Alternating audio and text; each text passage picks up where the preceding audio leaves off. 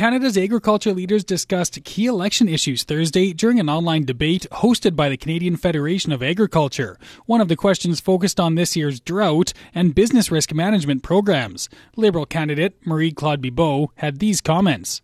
We are putting in place a $200 million program to give farmers incentives to adopt better management practices like rotational grazing, like cover cropping, like better, better management of, of the nutrient and we will triple the investment uh, into the clean tech programs because it was so popular a few months ago that we will triple the investment to reach almost half a billion dollars to help farmers afford energy efficient equipment, uh, for example, for grain dryers, uh, farm heating, or precision agriculture, for example. NDP candidate Alistair MacGregor more help is going to be needed not only for, for what's happened this year, but in future years. I mean, it's very important for us to understand this is now going to be a long term trend, and we are going to see more and more of these extreme weather events. So, if, if we don't start changing the policy to seriously confront climate change, uh, our farmers are going to continue to see these effects. And we have to ask ourselves as a country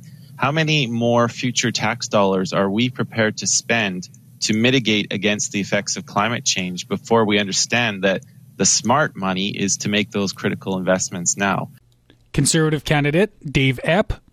The review of the business risk management program was promised by this government, and it's still not done. So, what we have in place right now is AgriRecovery. The province has stepped forward. Yes, the provincial, uh, the federal government put forward a small amount of money, uh, nowhere near to the disaster that our Western colleagues are facing. And so it was again leadership from the provinces that finally was matched at the 11th hour. Right now, there is livestock starving or livestock herds being dispersed. What about the livestock tax deferral?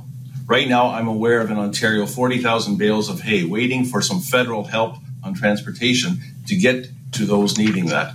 Where is that leadership from the federal government? Other topics debated included the next ag policy framework, labor, a grocery code of conduct, environmental support, supply management, and infrastructure priorities. The Conservative Party of Canada has outlined its agricultural platform for the upcoming federal election. Candidate John Barlow says international trade will be a key focus. We want to open new markets for livestock, grain, oilseed producers. Some of the amazing products that uh, that we're developing and processing here in Canada. We have seen um, the failure of the Liberal government and the impact it has had on our access to critical markets like India, like China, like uh, the European Union, where we have not been able to take advantage of free trade agreements in place or failed to be able to negotiate new free trade agreements. Uh, and failures within uh, the CUSMA, where we want to remove the limits on Canadian exports of powdered milk to third party countries.